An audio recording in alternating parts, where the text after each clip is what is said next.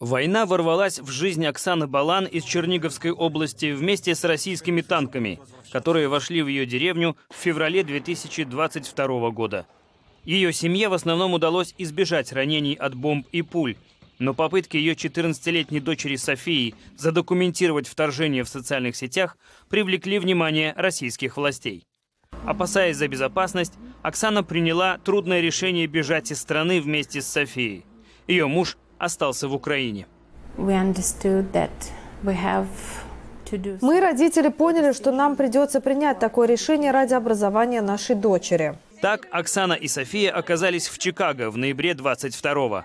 Мать и дочь смогли найти временное жилье и другую необходимую помощь, в частности, благодаря усилиям некоммерческой организации Refugee One, работающей с беженцами со всего мира. С начала войны мы помогли примерно 5000 украинцев. Помогаем деньгами и другими способами. С устройством детей в школы, поиском репетиторов и обучением английскому. Оксана Балан говорит, что поддержка от Refugee One, финансируемой частными донорами и правительственными программами США, имела решающее значение для ее семьи, включая вопрос о жилье.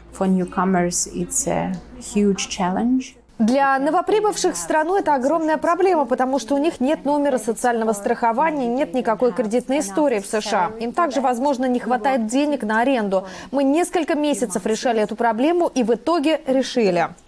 Если бы они приехали позже, а не той осенью, их ситуация в США, возможно, была бы совершенно иная. Общий пакет финансирования гуманитарных программ и военной помощи для Украины закончился 30 сентября. Прекращение финансирования с тех пор повлияло на работу Refugee One.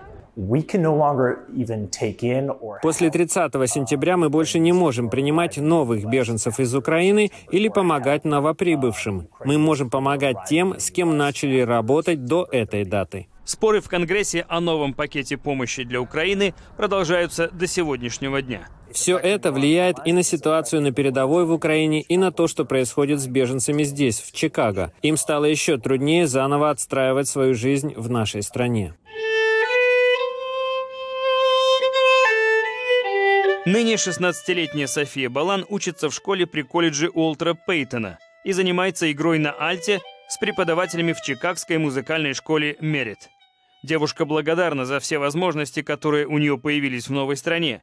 София, однако, беспокоится о политической воле США продолжать поддерживать таких беженцев, как она, и украинских солдат на передовой в ее родной Украине. Каждый день в новостных программах нам рассказывают о том, как в Конгрессе закончились деньги на все. В этот момент задаешься вопросом о том, что станет с моей страной. Страной, которая стоит на пороге мрачной, второй по счету, годовщины полномасштабного вторжения российских войск. По оценкам Верховного комиссара ООН по делам беженцев, с февраля 2022 года более 6 миллионов украинцев стали беженцами.